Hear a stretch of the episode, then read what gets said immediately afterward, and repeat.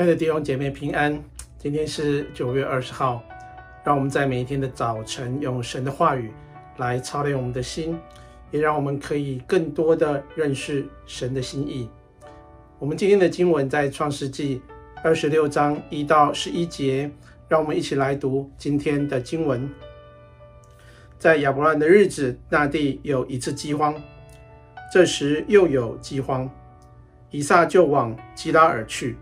到非利士人的王亚比米勒那里，耶和华向以撒显现，说：“你不要下埃及去，要住在我所指示你的地。你寄居在这地，我必与你同在，赐福给你，因为我要将这些地都赐给你和你的后裔。我必坚定我向你父亚伯拉罕所起的誓，我要增加你的后裔，像。”天上的星那样多，又要将这些地都赐给你的后裔，并且地上万国必因你的后裔得福，都因亚伯拉罕听从我的话，遵守我的吩咐和我的命令、律例、法度。以撒就住在基拉耳，那地方的人问到他的妻子，他便说：“那是我的妹子。”原来他怕说是我的妻子，他心里想，恐怕这地方的人为利百加的缘故杀我，因为她容貌俊美。他在那里住了许久。有一天，非利士人的王亚比米勒从窗户里往外观看，见以撒和他的妻子利百加戏玩。亚比米勒招来以撒来，对他说。她实在是你的妻子，你怎么说她是你的妹子？以撒说：“我心里想，恐怕我因她而死。”亚比米勒说：“你向我们做的是什么事呢？民间险些有人和你的妻子同寝，把我们陷在罪里。”于是亚比米勒晓諭众民说：“凡沾着这个人或是他妻子的，定要。”把他治死。我们经文就读到这里。哦，从今天的经文当中，我们看见神让他的子民在饥荒的环境当中去经历神的供应，也经历到神的信实。在这些的危机当中，上帝就向以撒来显明他的心意。其实，在每一个世代的人都会经历到。环境或是生活当中的危机跟挑战，你可以选择要或不要去跟随神。在每一个时代都会面临同样的状况，上一代所面临这样的挣扎，下一代其实也是需要重新再有新的学习。所以在读到创世纪二十六章当中，我们会有非常熟悉的感觉，因为当中有很多的事情。亚伯拉罕他经历过了，以撒也同样还要再经历一次。二十六章一节说：“在亚伯拉的日子，那地有一次饥荒，这时又有饥荒。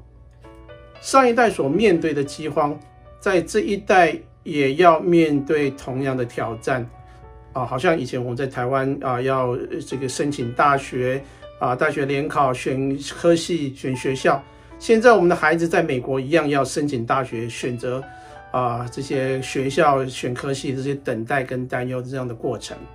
在这里第二节说，耶和华向以啊以撒显现说：“你不要下埃及去。”为什么上帝要对以撒来说话呢？因为以撒真的很想去埃及。当他来到了基拉尔，他其实并不想停留在基拉尔，因为那是非利士人的地盘。如果他在这里居住，他不但要面对非利士人的欺压，他辛苦所经营的一切也可能会被抢夺。上一代亚伯拉罕想下埃及去，这一代以撒也想下埃及去躲避那些饥荒。然后到了第七节说，以撒要把他的妻子当成妹子，他的父亲亚伯拉罕也曾这样做过。所以，当以撒啊呃面对这些仆人相争的问题，亚伯拉罕也曾经面对他跟他的仆人跟罗德的仆人相争的问题。以撒的仆人跟别人争水井，亚伯拉罕也曾发生过这些的争执。以撒跟亚比米勒王立约，今天啊、这个以撒也跟亚比米勒王立约，所以我们看见以撒所面对的处境，其实跟亚伯拉罕是非常相似的。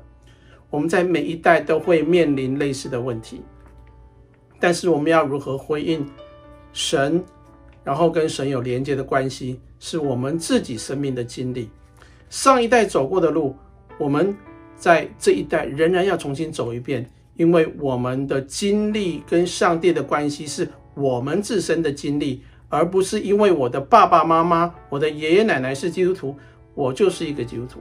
不是的，有一些人会常常介绍说：“哦，我是第二代、第三代、第四代的基督徒。”但是我想，我们永远是第一代的基督徒，因为我们要亲自经历跟上帝的关系，经历上帝的应许。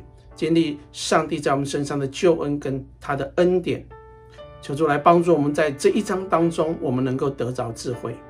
今天在我读这一章的时候，我发现虽然我们人生当中跟上一代有一些类似的过程，但是我们跟上一代的经历又有一些的不一样。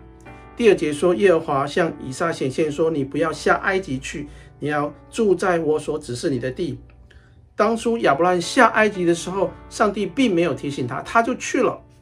后来差一点闯了大祸，他的妻子差一点被别人抢走，是是神跟他的约几乎断绝。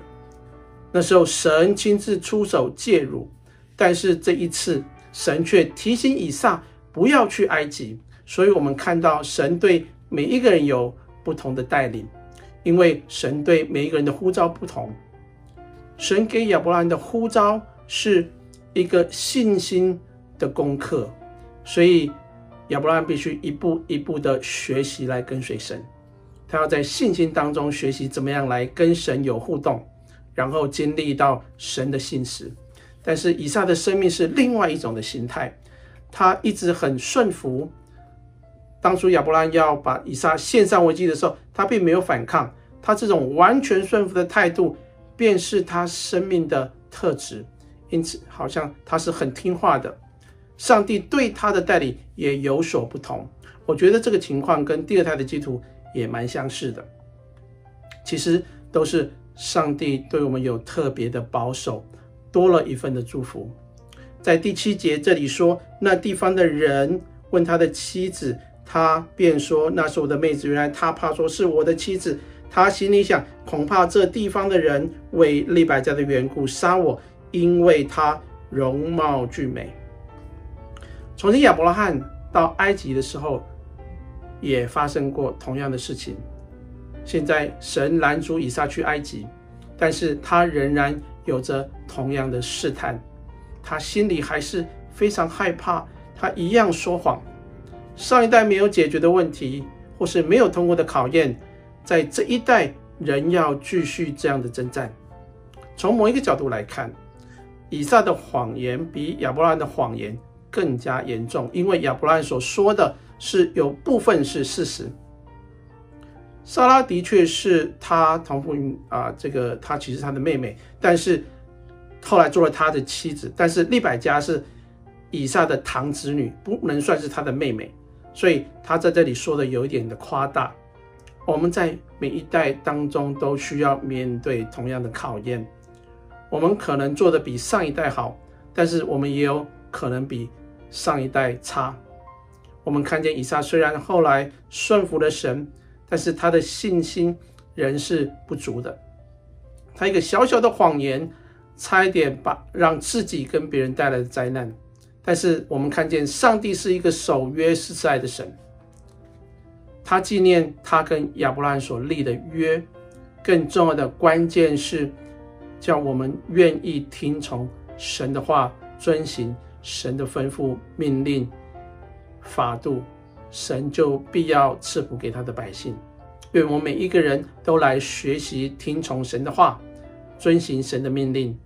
阿门。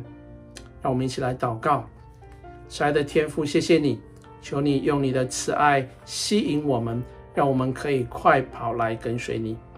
虽然我们的生命当中仍然会遇到各样的试探挑战，但是让我们能够靠着你来得胜，因为我们得力得祝福，是因着听从你的话语，遵行你的吩咐而来的。你的应许是永不落空的。谢谢主，我们这样祷告是奉主耶稣基督的圣名祈求，阿门。亲爱的弟兄姐妹，愿神赐福给你。给你有一个平安的一天，我们下次再见。